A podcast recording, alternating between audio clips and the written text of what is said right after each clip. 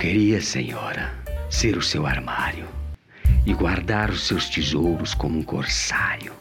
Que coisa louca ser seu guarda-roupa. Alguma coisa sólida e circunspecta e pesada nessa sua vida tão estabanada. Um amigo de lei. De que madeira eu não sei.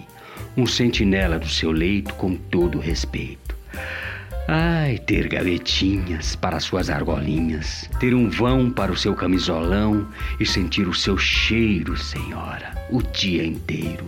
Meus nichos como bichos engoliriam suas meias calças, seus sutiãs sem alças e tirariam nacos dos seus casacos e no meu chão, como trufas, as suas pantufas, seus echarpes, seus jeans, seus longos e afins, seus trastes e contrastes, aquele vestido de asa e aquele de andar em casa, um turbante antigo, um pullover amigo, bonecas de pano, um brinco cigano, um chapéu de aba larga, um isqueiro sem carga, suéteres de lã e um estranho astracã.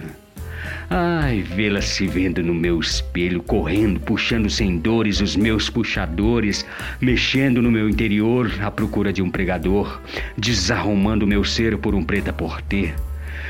Ser o seu segredo, senhora, e o seu medo, e sufocar com agravantes todos os seus amantes.